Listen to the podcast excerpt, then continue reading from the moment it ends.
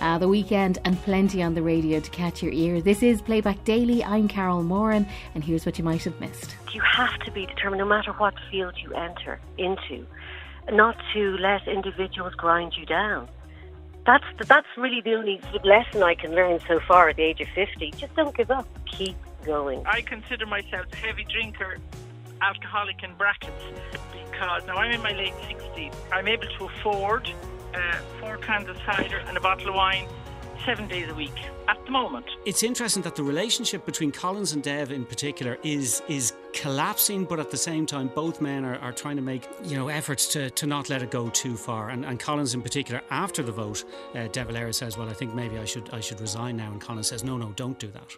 Well, the day began with Morning Ireland marking the ratification of the Anglo Irish Treaty 100 years ago in the Dáil. Here's Gavin Jennings. 100 years ago today, the Dáil voted to ratify the Anglo Irish Treaty. After a passionate, sometimes ill tempered debate lasting three weeks, the vote in favour was extraordinarily close 64 votes to 57. The vote paved the way for the new Irish government to take power from the British, but also set in motion the events that led to civil war in six months. Our editor of the Decade of Centenaries, Shane McElhatton, is on location for us once again from where it all happened. Shane, it seems like only a few days ago since you were talking to us from London to mark the centenary of the signing of the treaty. Good morning, Gavin. Yes, as you say, in fact, it was nearly a month ago uh, to mark this. Uh, we were in London to mark the centenary of the signing of the treaty.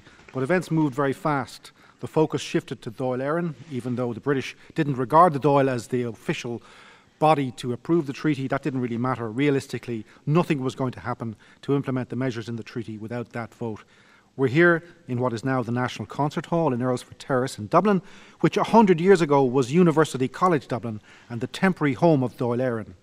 It was here on Saturday, January 7th, 1922, that Dáil voted to ratify the treaty. The margin, as you said, was tiny, so tiny that four TDs changing their votes would have meant rejection of the treaty, with consequences nobody could have predicted. Events moved very fast. Uh, I, kept, I keep being reminded of uh, Vladimir Lenin's observation that there are decades where nothing happens, and then there are weeks when decades happen. The speed of events. The very next weekend, after the vote, Michael Collins was leading a delegation into Dublin Castle. The torch of authority was passed to him by the British Lord Lieutenant, and the provisional government was in power. Why was the Dáil in those temporary surroundings?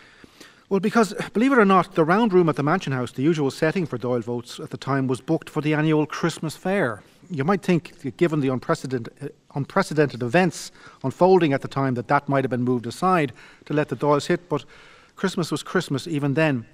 The council chamber of UCD, now the Kevin Barry Recital Room, became the setting for the debate. The truth be told, now nobody was actually impressed with the new venue. It was too small, very hard to hear what was being said, and some people said they couldn't even see who was speaking. And the huge public interest meant the place was jammed always, and the journalists complained they kept finding people sitting in their seats, their reserved seating. Then later, Shane McElhatton and guests were discussing the events of this day 100 years ago in the National Concert Hall. Uh, once again, in our series of commemorations of the centenaries of the key events, the struggle for independence, we are where it all happened. This time we're in the National Concert Hall, formerly the main building of University College Dublin which provided the setting for the debates on the Anglo Irish Treaty, debates that 100 years ago today culminated in unprecedented scenes of emotion and anger here as the treaty was ratified by the tiniest of margins 64 votes to 57.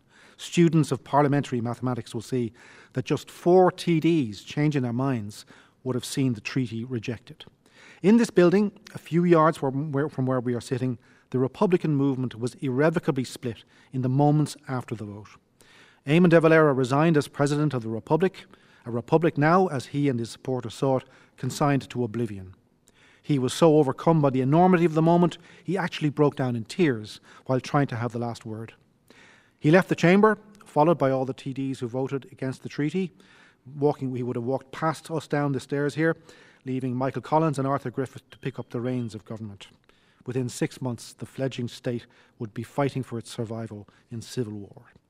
I'm joined here in the National Concert Hall by historian Dr. Jennifer Redmond, Assistant Professor of 20th Century Irish History at Maynooth University, and by Micheál Ó Fathartaigh, who, along with Liam Weeks, has edited and authored two recent important books on the treaty The Treaty and Birth of a State.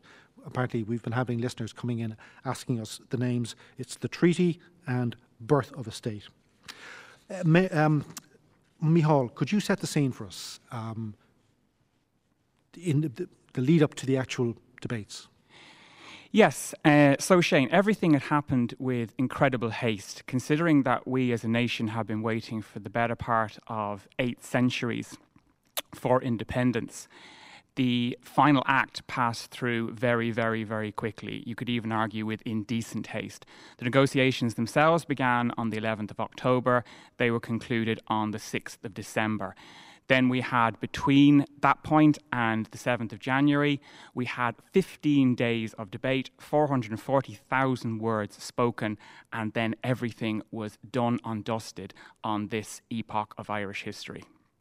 Jennifer, what was the mood like um, as the debate began? Because we could, if we looked out the doors here, we would have seen crowds of people every day hanging on every word. Yes, um, obviously it's an understatement to say it was tense. Uh, the sense of anticipation, the sense of dread, I would say, from some quarters who had experienced two years of terror, violence, um, their homes disturbed. The crowds pictured uh, in our wonderful pictures that we have from the era show um, children in the audience, which I think is remarkable. Uh, they're not even listening to the debates, they're outside the debates. They just are there uh, I guess as as future citizens, there had been a stress actually in the revolutionary period on youth as future citizens. So I guess they were more politically knowledgeable perhaps than uh, other generations. Obviously, though, I think it's really important to uh, stress that whenever anybody came out, people were hanging for any kind of word or update that they could get because this meant something to everybody, no matter what side you were on of the treaty. Shane McElhatton from Morning Ireland. Then later, Claire Byrne was also marking the event with David McCullough. Late on the night of January the 7th, 1922, this was a month after impassioned debates, the members of the Second Dáil voted on whether or not to ratify the Anglo Irish Treaty. It was a peace deal negotiated with the British government. Broadcast precisely 100 years on from the actual vote, Treaty Live will unpack and explain this co- complex but crucial period in our history. And I'm joined now by David McCullough, who will be presenting the Treaty Live tonight, RTÉ One at 7 o'clock. You're very welcome. Thanks, Thanks for, for being here. So, give us an idea uh, what tonight's show will be about, what it will look like. Well, it, it will look like a modern day contemporary current affairs program like Primetime, Claire Byrne Live, uh, or whatever. But it's dealing with something that happened 100 years ago. So if Primetime was around 100 years ago, this is what it might have looked like. And the idea behind it is to try and get behind, like a lot of times when we talk about history, I mean, we know what happened, we know the end result, mm-hmm. which is not how it appeared to people at the time. So it's trying to get viewers back into how it would have felt on that night 100 years ago, exactly as they waited for news from uh, Earlsfort Terrace about what was going to happen with the treaty, because nobody knew at the time what was going to happen. It was too close to call, despite all the public support uh, and the support of the establishment in favour of the treaty. Nobody knew which way the vote was going so to go. and you're asking us to t- suspend our knowledge. We are asking the viewer to take part in the conceit, uh, and so it does uh, require a little bit of work on the on the part of the viewer. It certainly required a lot of work on the part of our panelists, who had to get, who are historians and, and uh, political scientists and journalists, who had to get into the mindset that they're waiting for the result. Forget you know your history, right? Yeah, that's what you and, to them. And, and, and they had to get into this conceit and they had to, uh, you know, kind of, kind of get behind it. And in fairness to them, they all got into it uh, to the extent that at times I'm afraid I had to intervene to uh, stop them having rows about it. But um, the idea is to try and get, get a sense of the drama because this really was a knife edge vote and to explain to people the reasons why it was a knife edge vote, the arguments for and against the treaty, why it was important, what the potential consequences were if it was passed or if it was rejected. And obviously, um, the, you know, we, we, are we are talking about it. Knowing what happened, mm-hmm. but at the same time trying to give it give that sense of of, of uh, tension. Yeah, and you you spoke about that and the vibe in the country, and you know how people were seeing this unfold. What was the what was the feeling, the sense as people as this debate was ongoing outside? Uh, well, unfortunately, we, they didn't have Twitter at the time, so ah. we just have to uh, make do with what we can, we can from the newspapers. Now, th- there seems to have been overwhelming public support for the treaty, not because it was a, a, deal that, that a lot of people liked, particularly, but because they felt it was the best deal mm-hmm. on offer, uh, that there wasn't really any alternative. And the reason I say that, the newspapers were, were solidly in favour uh, of the treaty, the churches were in favour of the treaty, business organisations, chambers of commerce, all that sort of stuff. Now, you could take uh, opponents of the treaty would say that's the establishment ganging up uh, and being pro British and everything. But what's really interesting is there was a break for Christmas. The debates ended just before Christmas. The TDs went home to their constituencies and they got it by the earful in no uncertain terms from their constituencies that they were tired of war, they were tired of fighting, they wanted to grab this opportunity for peace and the potential for developing uh, towards uh, complete Irish independence. They wanted to take that opportunity. And a number of TDs came back after the Christmas break and said, Look, I had been going to vote against this thing, but having listened to the people, I have no option but to vote in favour. Interesting. So all eyes were on Earlsfort Terrace. Yeah, and Earlsfort Terrace, uh, people might wonder, wait a minute, what happened to the Mansion House, mm-hmm. uh, which is where the, the, most of the meetings of the Dáil happened. They couldn't use the room in the Mansion House because it was booked for a Christmas fair. Okay, so everybody was toddling along to the Mansion House to buy their Christmas presents or whatever, and the Dáil had to tre- schlep up to uh, UCD, which was in Earlsfort Terrace at the time, in a room called the Council Chamber. Now, I was in there doing some filming yesterday for uh, a, a, piece for the for the Six One tonight. The council chamber, it, it, it, the ceiling is quite low. The acoustics aren't great, so a lot of the people that were uh, there as observers in the public gallery uh, or, or uh, as, as, as, as members of the public and journalists couldn't hear what was being said. Okay. It's also a very long and very narrow room. There's sort of uh, uh part you can close off uh, par- sliding doors and, and so on. So there's there's partitions in, in the way. A lot of the people there couldn't see who was speaking either. So if that's a metaphor for the treaty debate, I don't think you could get one that was better. So David spoke about some of the highlights of the debates. It starts with De Valera uh, speaking in Irish and saying, uh, I'm, I'm afraid I don't, my Irish isn't good enough to continue as Gaeilge the right way through. And then he switches to English and he says, I believe some members uh, of the Dáil don't have Irish good enough to follow the debate, so I'll continue in English. Right. so, uh, a little joke. But it, it, it's absolutely fascinating. It goes on for, um, uh, was it, eight days in December, five days in January. De Valera is really interesting. He's really, really impassioned. Michael Collins setting out the argument that this isn't the freedom we want, but it is the freedom to achieve freedom. A fascinating speech, uh, uh, brilliant speech. Mary MacSwiney, very, very interesting, the sister of, of Terence MacSwiney, an absolutely uncompromising Republican as she remained uh, for the rest of her days. She spoke really passionately, really forcefully, and at great length. Two hours and 40 minutes, uh, one of her contributions went on for, uh, which possibly uh, cost more votes than, than it gained. But presenting her view, and it's a legitimate view to have had at the time, with absolute clarity, precision, and passion. You have people like uh, W.T. Cosgrave, who actually managed to lighten the, the mood by uh, cracking a few jokes. Yeah, just, I mean, it, should a speech ever be two hours and 40 minutes long? Well, it, it, could possibly have done with some subbing, all right. Yeah. Um, then you have uh, you have the likes of Liam Mellows, uh, who is approaching things, for, he's, he's uh, developing into a socialist viewpoint, a very interesting, uh, different view of, of the whole thing of imperialism, of capitalism, and everything. Um, Arthur Griffith. Uh, really, really strong, um, but presenting his, his argument in a in a calm way, but with passion underneath. And when he gets uh, uh, interruptions from Erskine Childers, he turns around and says, I won't be lectured by any damned Englishman. So you can see that the tensions yeah. are rising. Cathal Brugha, that eviscerating speech um, against just just against Michael Collins and all the jealousy and bitterness that had built up between them over the previous years comes out on the on the floor of the Dáil, and it, it, it's just amazing stuff. And as I say, you can you, anybody can can look these up mm-hmm. on the Oireachtas website and read them. They're fascinating reading. And what was the tenor of the debate between Dev and Michael Collins because we've been speaking a lot about the discussions in London up to this point, and you know that old chestnut about Dev deciding not to be mm. there and whether he should have been there or mm. not, and Michael Collins and Arthur Griffith taking the lead. So when they came back to, to debate this, what was that like between them? Uh, there was, uh, I think it, nowadays you would say there was a bit of needle. Uh, it would be fair to say, and and that thing about Dev not going uh, was thrown at him uh, during the course of the debate, and he not unreasonably replied yes, but I would have gone over, except you gave me an explicit conf- uh, promise at the uh, cabinet meeting before the, you signed the treaty that you wouldn't sign anything without coming back. Mm-hmm. So he, he had a certain amount of right on on his side. But then well. the counter argument to that is that they were under so much yes, pressure, exactly. pressure and threat of war in three days yeah, and so on. All, all of that. So um, it, it, it's interesting that the relationship between Collins and Dev in particular is is collapsing, but at the same time, both men are, are trying to make you know efforts to to to to not let it go too far. And, and Collins in particular, after the vote, uh, De Valera says, "Well, I think maybe I should I should resign now." And Collins says, "No, no, don't do that. Wait." And mm-hmm. says, uh, I, "I hold you in, in as high."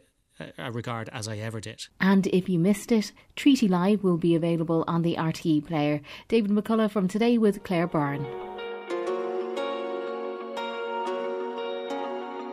And standing in for Ryan, Baz Ashmawy was very excited to be talking to actor Dervla Kirwan about Ballykissangel, Smother, and those M&S ads. Do you know what? I, I I'm very excited. I'm very. I'm. A, ah. I, I I watched the the episode last night. I I, I also yeah. can't believe you're the voice on those M&S uh, M&S ads. Well, uh, uh, well, yes, for many many years. So uh, I was very, very lucky during the, the quiet years of one's career. Let's put it that way. But they're to, so uh, they're so saucy. All that they aren't just grapes. They're they're sexy, tutti fruity, and uh, you know all the battered doesn't, cod. Doesn't with... quite work when you're promoting Colin the Caterpillars, though. well, I'm sure you could do it. If anyone could, you could. But listen, that that aside, what what was it about Smother that makes it the role of your career today? Why did you feel like that? Well, I suppose. I mean, I, I'm I'm a 50 year old woman, and here at last was a, a substantial, fully formed, beautifully written by our writer Kate O'Riordan, female lead uh, that was complex and. Uh, not two dimensional and really intriguing, and a woman who was full of secrets, secrets that she could justify, that um, are acting really like a cancer upon her family, and I really like the fact that here we're presenting a, you know, a very affluent Irish family, but that are steeped in, in dysfunctionality, which I think an awful lot of people, having gone through Christmas with their in-laws and their own family, might be able to relate to. Absolutely. So uh, that's, that's, why it's a great part. It's just. Uh, but I have to say, from from uh, from watching it, it's. Yeah. I, I mean this with the most respect. It's it's very impressive how beautifully shot it is, how yeah. unbelievably well written these female characters are in it. It's yeah. I was I was um, pleasantly surprised how really good it was uh, for yeah I, and I, don't, I know it's just automatic to think oh it's Irish you know it'll, it'll look like this or it'll sound mean. like this but it wasn't it's a but really really good show but Baz that's because you know we have so much talent in Ireland in front of the screen and behind us. And that's what we must now aim to showcase to the world. That's the standard that's out there. Absolutely. So anyone who's sort of sitting there thinking of their leaving cert this year or what they want to do, don't be put off by the film industry. Don't be put off by an acting career or a writing career. Go for it because we've seen an exponential, an exponential explosion, if you like, of of um, subjects and platforms for TV. So it's a golden era. So uh, don't don't think it's just like a middle class pursuit. It's for everyone. But and you that, know yourself when really you're exciting. when you're creative and, and you look into the arts, you know, like like I just think it's fantastic. Like I, I've daughters and, and you know they'd like to get into um in, into a creative um uh, career and for them to see for them to look up and, and to see um quality and characters and shows in Ireland um like this, I think is amazing. You must have faced though. You must have faced serious challenges in a kind of uh, previously quite male dominated industry that is um, film and television traditionally. Sure, but I'm I'm as stubborn as a mule, and I really am, and I think uh, perseverance is a great quality that I have. I just you must never give up. You can diversify, and you but you you must never give up. And it's not that I had a dream. It's it wasn't as um, uh, it's so it's so complicated. I was just determined. You have to be determined, no matter what field you enter into, not to let individuals grind you down. That's the, that's really the only sort of lesson I can learn so far at the age of fifty. Just don't give up. Keep going. And Baz asked Dervla about turning 50. Um, I feel like I've survived a lot, but I also like I'm not dead yet. I mean, I've got plenty, plenty of more years ahead of me. Oh, I don't and, doubt it. And I've loads of, you know, I've loads of ambition and drive and hunger and curiosity. But I do, I personally have found that this period, you know, the pandemic, I found it very difficult to keep my joy. And I, I'm sure there must be lots of people listening to your show who would identify with that. And uh, and that's a battle, you know, to find your happiness, to keep your gratitude, and and to to keep it real. That is difficult, actually. At the end where, where do you retreat to? You know, there's, Where, there's not a lot to be happy about. Where do you retreat to Dervla? Because because uh, uh, you know you're on camera, you're you know you're uh, this kind of big star, and then where do you go to? Is it family life? For me, it's family. I I, I slip back into my family, and I'm, I'm below average. Uh, I'm, I'm, of a very low stature in my family, so it but family life kind of brings me back to a real sense yeah, of zen and, I, and normality. You know. Yeah, and uh, but I mean, equally, you have a very high power job in that you have to be on every day and every moment. You have to be very careful how you you speak. It's very exhausting what you do, and uh, I love going home and closing the front door and just having a dose of reality where nobody gives a damn about who I am, and quite frankly, neither do I. I it's not. I love work. Mm. But I'm not seduced by status at all because yeah. that is taken away in the blink of an eye. Absolutely. You know, so so I think that's that's what I've learned. And, and what is what is family? Because in the show you're this matriarch, this this you're this amazing kind of female character. At yes. home, are you I, are you like I'm, that? are you? I are, am so removed. I can assure you, with two teenagers, uh, the dog is the only person who respects me in my house, and uh, and uh, but I have a good relationship with everyone, and we do get on. But I think we're all sick of the sight of each other now after Christmas. I we're know. all we're all desperate to get back to work. And, I know, I know. Back to school. You seem to enjoy working on the kind of psychological thrillers, do you? Do you like that? Because you have. The... I do. I've always loved trying to understand the human heart. I think that's what's really motivated me, and I love that ability. Certainly, you know, when you go and do a play and you sit down for a week or two and you forensically dissect a script. And I still get to do that in TV uh, because usually, you know, the writer's around, you can pick up the phone, you can ask them questions about scenes. And also, I'm still excited about working with other actors. I'm still wanting to know what their process is and how they reach, say, an emotional state and, and consistently reach that in a scene. And uh, I've been watching loads of TV over this time. Uh, a great show uh, like you know um, Mare of Easttown oh, yeah, fantastic yeah, with Kate Winslet and and also Your Honor with Bryan Cranston. You know, a, a, a wonderful, wonderful show written uh, sort of devised by Peter Moffat. So there's great stuff out there, and for people again who want to learn, that's the best. Go for the best of the best you know, watch what's being made and being produced and, and aim for it. Yeah. And for the day that's in it, the anniversary of the treaty vote in the Dáil, Baz had to ask. Uh, I, I have to ask it. Are you related? Were you related to Michael Collins? Is that right? I Did am. I read? Yeah. I... Yeah, I am. I he, I think he's my. I always get this wrong. Uh, my great great granduncle. Uh, so yeah, very, very close, very very close. If you know what I mean. I'm very proud of that connection. That's so. That's a big one. That's a big one. And tell yeah. me this: Where is family life now? You're in the UK. Are you? Are you based? There? I'm in the UK. I I moved out of London in 2008 to bring my kids up in the countryside, and uh, we live. A, you know, a, a pretty. I have to say, I turned to my husband the other day and I said, you know, the pandemic. We we've been living like we're in a pandemic for the past ten years. You know, very very isolated, uh, very low key life you know, we love we love the countryside. And we, I love nature, and I love the animals and the kids, and I just like getting on with it.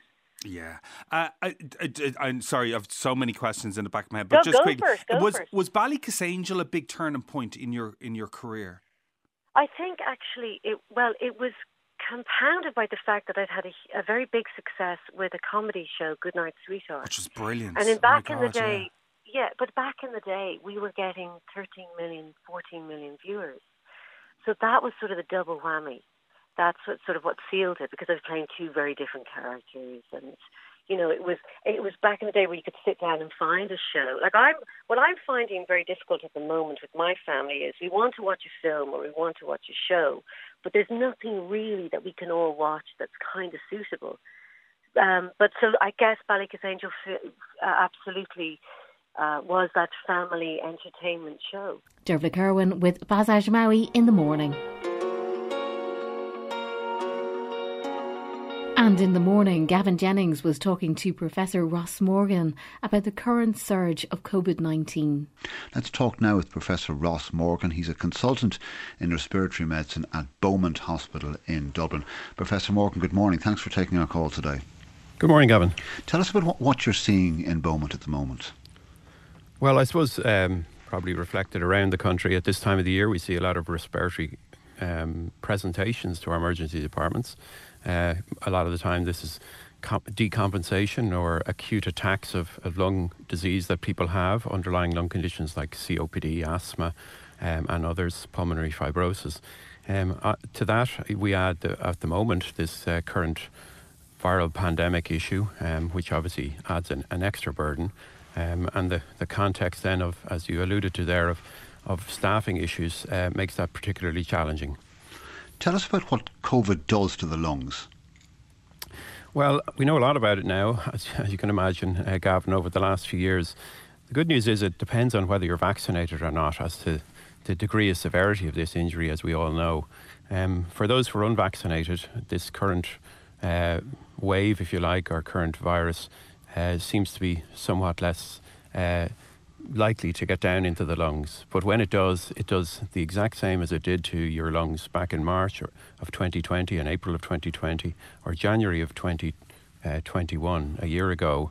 Uh, it causes severe lung injury, oxygenation impairment, breathlessness, and for many people, unfortunately, respiratory failure, which means that you need high levels of respiratory support, and for many then of those patients into the intensive care unit. What does Omicron do compared to previous variants to the lungs? Yeah, well, it's it's a, it's probably a, a, the, the, the date on this, I suppose, is a, is a is a little premature yet. But it's fair to say that if we look across uh, where it has been more prevalent for periods, for example, South Africa, that the evidence would suggest that it's predominantly, or it, it's a it's a very, as we know, uh, infectious agent, so we can get around the place easily. Um, it tends to be uh, focused more in the upper part of the respiratory tract, from my perspective. Um, but it will go down to the lower respiratory tract and cause injury. I suppose the caveats on that, Gavin, are that uh, it, there's a, a, large group of patients at this point who have, many thankfully in this country, are vaccinated, which is fantastic. Um, and then there are people who have had the condition before. So it's very hard to compare, I suppose, during this time last year when nobody yes. had really nobody had a vaccine to now. Um, so it's, it's, it's, it's hard to know for certain on that. We are still seeing patients who come in, and principally they are unvaccinated or people who have underlying health conditions perhaps they're on medication that lowers their immune system, knocks out the, the, the, the big parts of the immune system, that memory cells and other parts of the uh, immune system that, uh, that, that, that keep you well and protect you from these types of viruses. Um, we all, I think, at this point have had uh, personal or um, family experience of, of this virus from the perspective of the mild elements. But people, when you when you see numbers that are in hospital, there isn't anyone really in hospital with mild COVID related disease, certainly if they've come in for that purpose. There are, are patients who have COVID. Uh, who have other conditions and perhaps are in for that primarily, given the, the, the, the high rates of, of the uh, virus in the community. Um, are you seeing, are you seeing young injury. people, Professor Morgan, young people who wouldn't have previously been sick or had reason to be sick uh, coming we're into still, hospital We're still seeing that, Gavin, thankfully not in the same numbers as before. Um, so, um, and, and I would credit principally the vaccine on that. And uh, it may be, as I said, that the, um, uh, and certainly uh, there's, there's plausibility from the perspective of what we know about this virus biologically that it may not be as severe, and, and, and that's good to know. Um, but that's not to say that it's, uh, uh, it, it, it can't also cause uh, significant injury. And for, for, for indeed for young people, given the volume, as you know, as you hear from the numbers, and, and we know that they are probably a, a significant underestimation given uh, the limitations on testing over particularly the last two weeks. Uh, given the numbers, um, you can always expect a, a, percentage, even if it's a smaller percentage, it's still a number. Um, and uh, unfortunately, we do see young people um, coming into hospital who are very sick with COVID still. Uh, and they are uh, in the category of unvaccinated. Professor Ross Morgan from Morning Ireland with Gavin Jennings. And in the morning, Baz Ashmawy was talking to historian Dr. Kieran McCarthy about the Barrack Street Six. The skeletal remains of six people uh, were found at a site of a former pub in Cork City in early October, and of all the makings of a medieval mystery. I want to find out more. Only one man to talk to. Kieran McCarthy. How are you, Kieran? I'm good, Baz. How are you doing? Happy New Year to uh, you. The same Greetings to you. from Cork. Thank you very much. The same to you. Kieran, what, what do you do exactly? Oh, I'm a local historian, um, but I'm also an independent councillor. But I, I, spend most of my time, I suppose, working from the past. Um, I suppose going through archives and kind of trying to research historic maps and kind of street directories of Cork and giving walking tours and I don't know, trying to get under the skin of the city and trying to figure out its kind of sense of place. Like Cork, uh, Cork, as you know, like there's a great sense of fun in Cork. And it's got a huge sense of place, and people of Cork are very proud as well.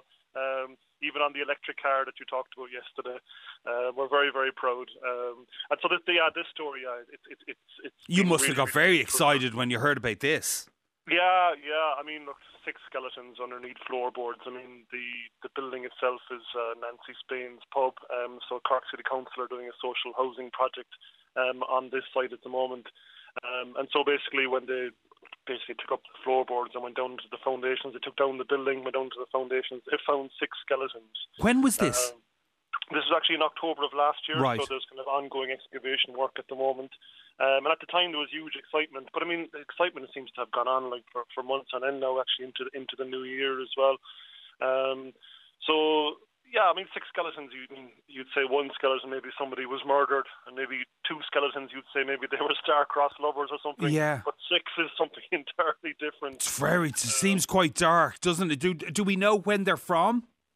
Um, well, we know the buildings. I suppose the, the Nancy Spain building that was taken down. I suppose was constructed early 1700s, so they're from before that. So I think the argument given by um, the city archaeologist who works for Cork City Council, Ciara Brett, who does a fantastic job, is that they are probably somewhere in the 1600s. So there's something belonging to the wall town of Cork. So when Cork kind of had a, when I suppose when we were, were a walled town, a walled city. So paint um, me a um, picture. It was a walled city.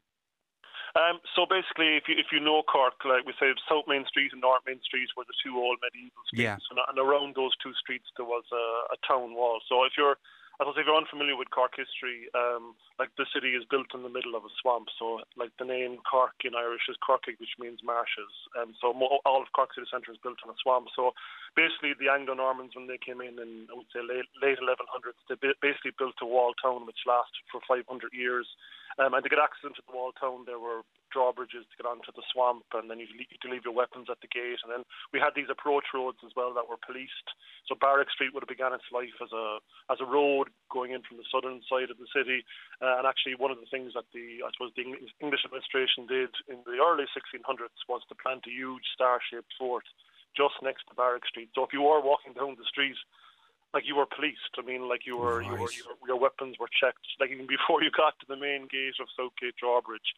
So, what does Kieran think happened to the six? Um, we have old maps, old historical accounts from 1600s and 1700s saying that there were six cemeteries in the local area. Wow. So I mean, the people chose not to bury the six people in the cemetery.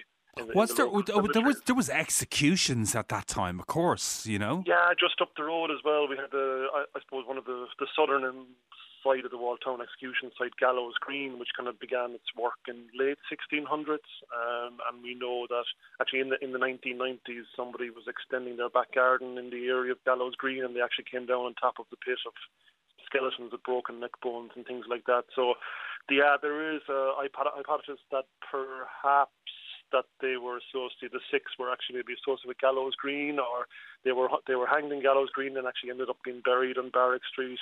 Um, and as I said, the other hypothesis then is, is that they were involved in some. They got they were unfortunately got caught in crossfire, perhaps when Elizabeth Fort was attacked around 16 in 1690. The fort actually was attacked by supporters of the Catholic King James II, um, and so they might have been caught in that crossfire as well. Um, but we'll never know. I mean, what's interesting is that I mean the, the skeletons are still being excavated. I mean they're they're I mean the, the report hasn't come out in them yet, so I'm I'm hoping like that with the report will come something like next to the next to these skeletons we found uh, swords or musket yeah. guns or or armor or something like that.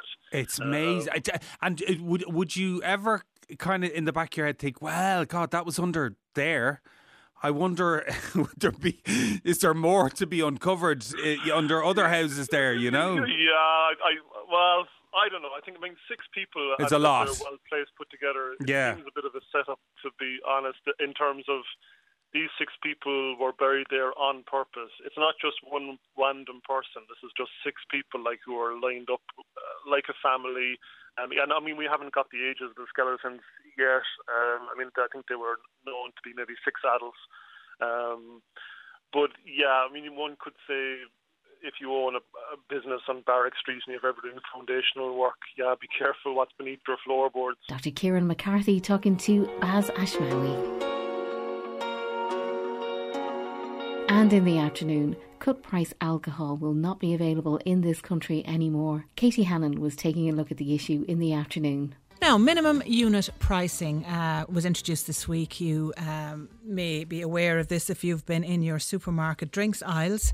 Um, it basically means that the cheapest alcohol uh, which and indeed big those big alcohol promotions where you get uh, slabs of beers or, or, or boxes of beer uh, at a major discount. That's now gone. That's now illegal, and the cheapest alcohol is now going to cost significantly more.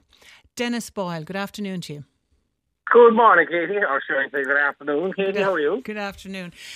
You uh, d- got ahead of the, the minimum unit pricing. I did. I went in. Uh, I just filled up my trolley with a a year's supply of beer just to kind of counteract the extortionate rates that the government are after introducing. Yeah.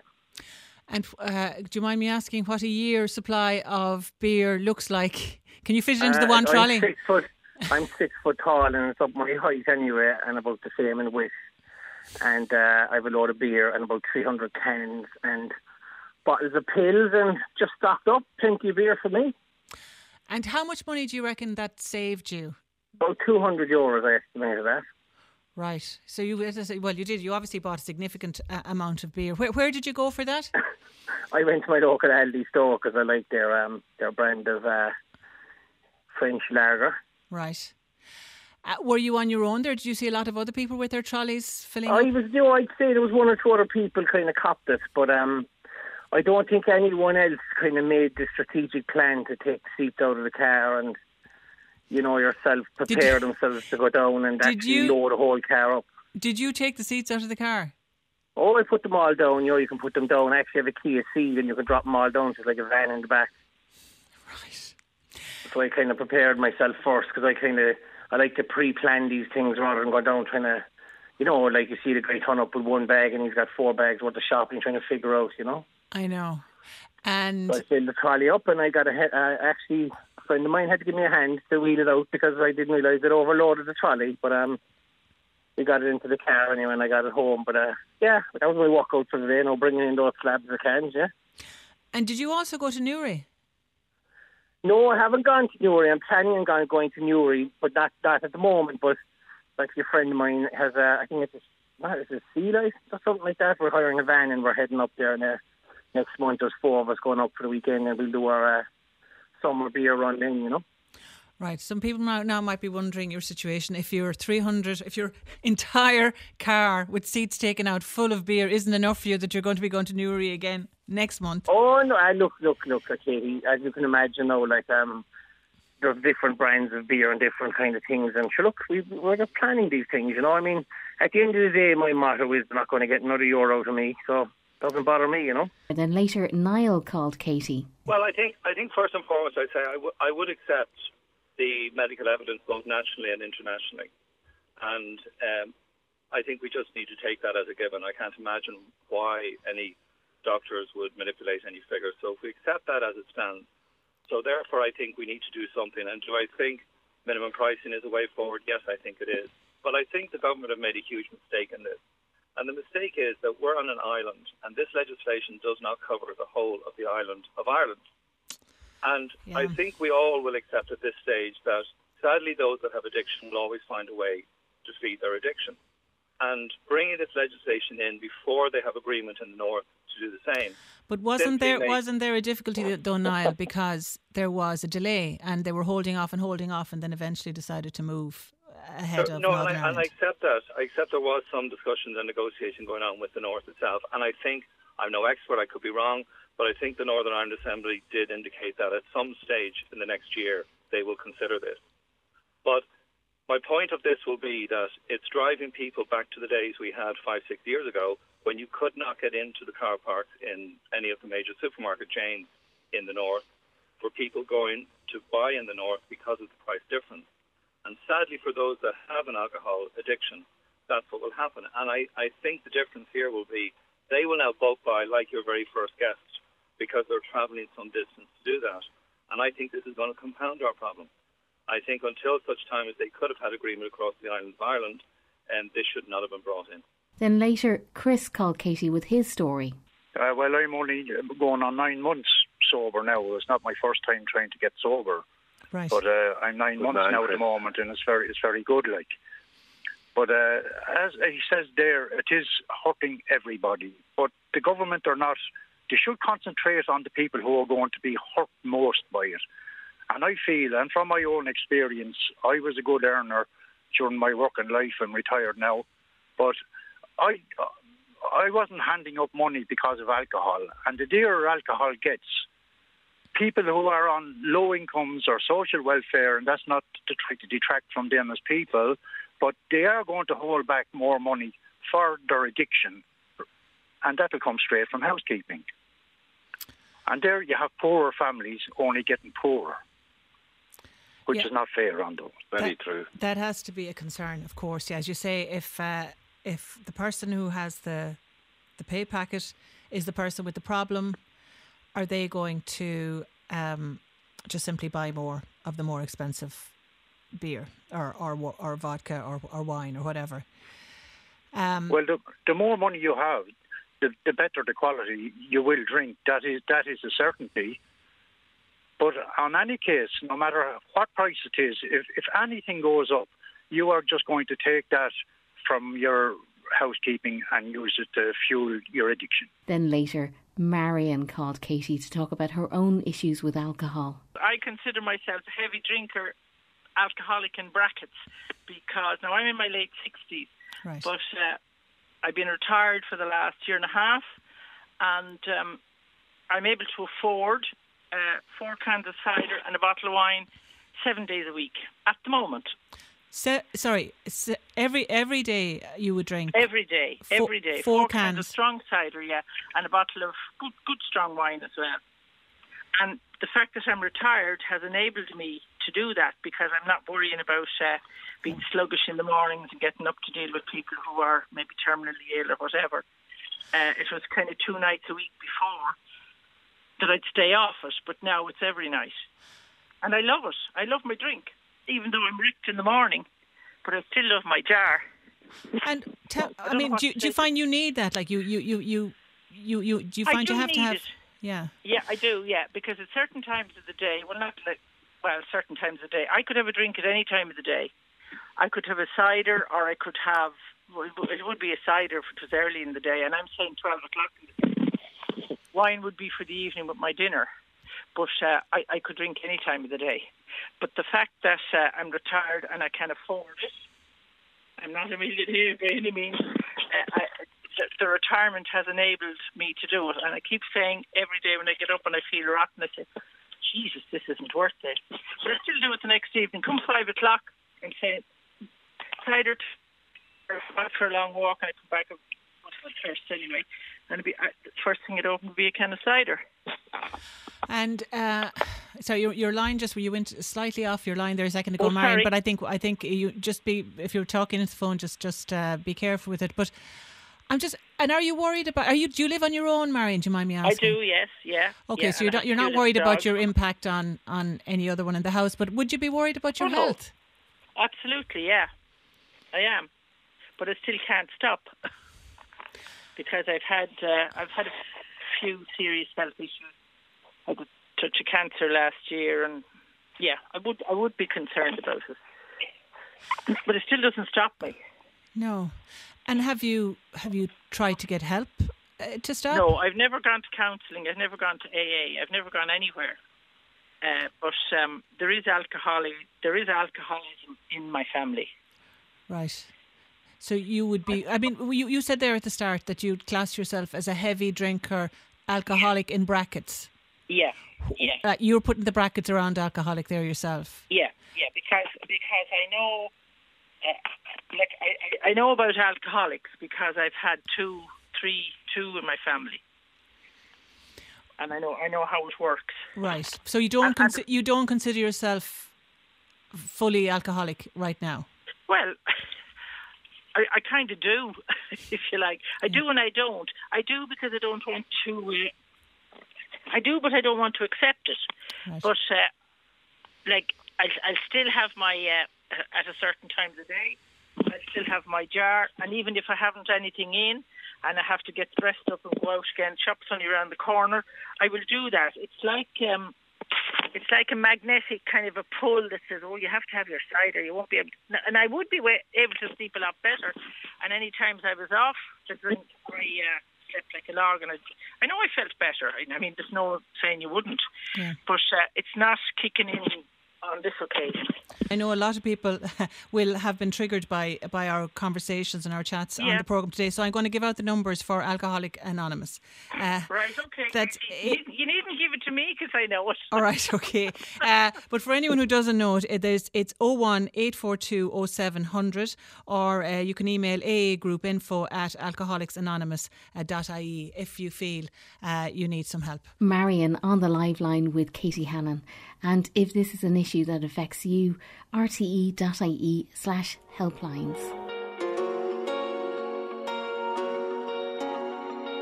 Now 70 years old and abseiling, Mary Lynch was talking to Baz Ashmawy about celebrating her big day with a bit of a challenge from skydiving to whitewater rafting, anyone who has uh, watched myself and my mother uh, on our adventures in 50 Ways to, to, Kill Your Mammy will understand why I had to speak to my next guest, who's an abseiling granny of nine, Mary Lynch. Mary, how's it going? Good morning, Baz. Now, listen, you caught me just on the right day. I'm missing me, mammy, and then you appear like like like a, a beacon of light for me. Um, before we tackle your more extreme behaviour, which I'm uh, I love, I'd love you to tell me tell me about your real passion in life, which is social dancing. Social dancing, yes. Um, not in, in, as you can understand, no dancing at the moment. But uh, when I took up social dancing, I just loved it getting out, meeting friends, listening to the music, dancing. Um, when did you start? When did you start dancing, Mary? I started. Um, I started about twelve years ago. Yes, right. my husband was dead eleven years at that time. Your husband was dead eleven years. Yeah, oh God, yeah, I'm sorry to yes, hear that. Yeah, and I just decided, look, I'm going to do something, get out and do something. And um, where I live here in Lena, there's a, a weekly paper called The Guardian, and uh, dance classes um, were advertised in that. So I went to it, and I didn't look back after that. And tell me this: how uh, it, it, keeps you fit, does it? The dancing? Oh, it, it keeps you fit. It keeps you, you know, get even getting ready to go out and meeting friends, um, chatting as well. Yeah, like you it's know, a social when I live my thing as own, well. Yeah, social thing. Yeah, definitely a social thing. Uh, brilliant. It was brilliant now, and I enjoyed every night I was out. I enjoyed. How it. many nights would you go out dancing? go on. Well, I went. I started off maybe two nights a week, and then some, then there was another time there was three nights, and oh, you were there flying. was- yeah, there was a yeah, there was a few nights in recent in recent years now. Uh, we say pre-COVID, I went maybe four nights. It would depend on what would be on. Yeah. See, sometimes you'd have a weekly dance, and sometimes You you'd have a must, you must have then, you must have missed it when COVID happened. That must have been a big hit, oh was it? my God, Baz! Oh my God, it was it was unreal. Yeah, yeah. Ah. Yeah, but look, yeah, as I say, look, I suppose we were all safe and um, we didn't think it was going to last as long, naturally enough, the I same as everybody else. And then when you're living on your own, it's a different thing. And you see, I'm not the only one. So many more like me. And you've nine grandkids as well, I've nine so grandkids, yeah. that's yeah. tough being separated for them as well, Oh right? my God, Baz! I tell you Oh. now, I suppose um, looking out the window and they're waving in at me. And as I say, like many, many more, that was very, very hard. Yeah. And my own, I've three in family myself, and they used to come and bring stuff to the door. We say in the first lockdown, Yeah. and that was so hard. But look, as I say, we're we're at the other side, hopefully, and they can. I can I, they visit me now in their turns. They all don't come together because of Of course, but but you had a big seventieth before COVID kicked off, didn't you? Tell us about your seventieth. This this Oh, sounds like a right hoolie. The seventieth. Um, well, of course, well, I was after doing an abseil from Croke Park. Um, I love the way you three- dropped that in, like Forrest Gump. Just Oh. just throw it in there like it's a normal. Three years previous to that, Yeah. and it was my sister done it with me. And then after that, then there was another one coming up the year that I was 17. So there was another abseil in Croke Park, and then I decided because of the social dancing, instead of having a party, I'd have a dance for the motor neuron. For mo- motor neuron. Yes. What was the connection with motor neuron then? Well, Mary? our mother died of motor neuron. Okay. Um, yeah, in 1993. right. and um, we, my sisters now they li- all live in Cork, and they always done different uh, fundraising. They done tea mornings, and they used to do a draw Easter and Christmas, and you know they used to organise all that. They were great down there, and then um, I always felt that when I used to go down to those, that all the work was done before I went down. right. So right. then this came around, and then um, then my niece Julie, Julie, she done the abseil with me uh, just before my seventies. How did you find the abseil? Because I'll tell you what, I'd throw you out of a plane quicker than I get you to do an abseil. an abseil is very tough, making yourself hang back and go down and all. Like it's quite physical. Well, I'll tell you something now, Baz. You should try it sometime. Oh, I've done Because- it. Oh, listen, oh, you? Oh, Well, I- many, many, but I haven't. Many does. They're But great. I- Yeah, what I find was getting to the top of Croke Park and the Smithfield Tower there recently was harder than, than coming down. Right, the climb up, yeah, yeah, the yeah, climb yeah. up, yeah, You're probably yeah. so exhausted when you get to the top. You're like, I'm not walking back down this. I'd rather oh abseil God, down no this. way. Yeah. you know, yeah, I didn't mind uh, the abseil at all. Mary Lynch with Baz Ashmawy in the morning. New runners, check. Headband, check. Leg warmers, check. You're ready to get back to fitness. Or are you? From today with Claire Byrne, how to avoid injuries in your new regime for January. It's a week into January, and many of us are settling into our New Year's resolutions. Gyms are full, and our streets, roads, and parks are populated with joggers and runners. But a warning if you fail to prepare properly, you could find yourself injured by the end of the month, and all of the healthy plans go out the window. So, how can we avoid this? Well, hopefully, with the answers, I'm joined on the line by Jenny Brannigan, chartered physiotherapist at Total Physio in Sandyford in Dublin. Happy New Year to you, Jenny. Hello, Claire. Happy New Year to you. I'm sure towards the end of January is a busy time for you every year, is it? Every year, and it happens every year despite all of these warnings that we give out, and we talk so much about this as a profession, and yet it happens every year. So it's really, I mean, I hope this year we might be able to get the message out in a different way to be able to help people just avoid that because it's very soul destroying for people who really are making a good effort to try and get fit. You see, for many people, though, you've got two sluggish weeks where you're sort of doing nothing, maybe the odd walk, and you're stuffing yourself on the sofa. Not everybody, but some people. And the ten temp- temptation then is to go out and say, right, I'm now going to run for three miles. and bang, that's where the problem starts. That's exactly it. Everybody wants a quick result. And the difficulty is is that a lot of people are not just dealing with two sedentary weeks over Christmas. I think people need to be realistic when they look back on the end of the year that they've had because often when we do question people when they're injured about how active they've been in the lead up to it, we find that it's been a longer period of time that they haven't been active, but because it's January they put that plan in motion, but they're not being realistic about what their body is actually capable of. So what sort of plan should you put in place before you start? So you need to look at what your previous levels of activity have been. You need to look at how frequently you've been active and mobile and what type of activity you've been doing. And if that's been fairly regular, then what you're looking at doing is just trying to increase that gradually so that you're able to aim for maybe a 5K or a half marathon or whatever the case may be. So, the difficulty is, sorry, go on. No, go. You go ahead. The difficulty is if it's somebody who hasn't been fit for quite a while and then they're coming to it where they're saying, well, you know, I used to be able to run a 5K, but when they realistically look at it, they haven't run that 5K maybe in three or four years. That's where the problem lies. So if they've maybe got caught up with the stress of family life and maybe pushing their career, people are working from home now much more than they used to, so they're not as generally mobile day to day. And if they decide then that they want to put a plan in place for January, they're not taking those considerations into account. So they're not doing that gradual build up whereby they try to walk and they build up to maybe 40 or 50 minutes of a good fast paced walk where they're out of breath, their heart rate is increased, and then it's only a short push to get into a jog. They try and go straight into that jog and run that three miles as you mentioned. So, so, so are, you, are you saying then that you should consider yourself to be a beginner? If you haven't been exercising for a couple of months, you absolutely should be beginning beginning it all again. You shouldn't be thinking, well, two years ago I was able to run a 5K, so I'm going to go out now and try and run it. And depending on the age that you are, again, you need to bear that in mind. So if you're 25 and you haven't run around for two or three months, that's going to be a lot easier to make those gains. But if you're in your 40s, you need to bear that in mind that if you haven't been active, you have to build yourself up to be able to push yourself at that higher level. Okay. And it's the gradual piece that needs to be really at the forefront of your planning. Well, Jenny Brannigan, chartered physiotherapist at Total Physio, from Today with Claire Byrne. And in the morning, Baz was taking a look at the dating world and those telltale signs. I was watching Channel 4 the other night and I saw there's a new dating show with Davina McCall um, called The Language of Love. There was an article in the paper about it.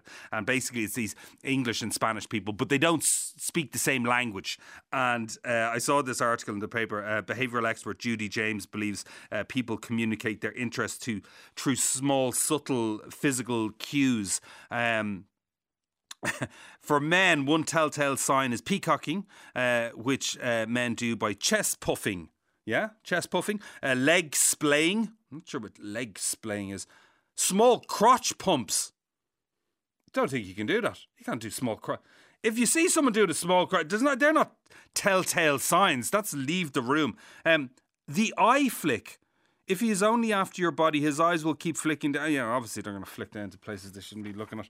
Um, next, the asymmetrical smile.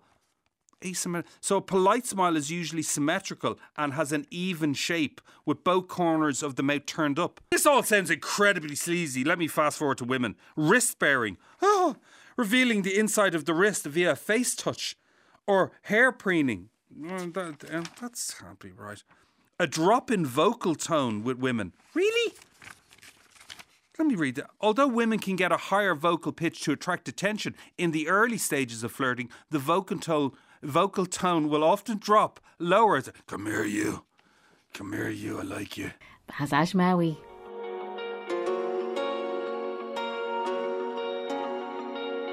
And that's it for Playback Daily. So mind yourself till next time.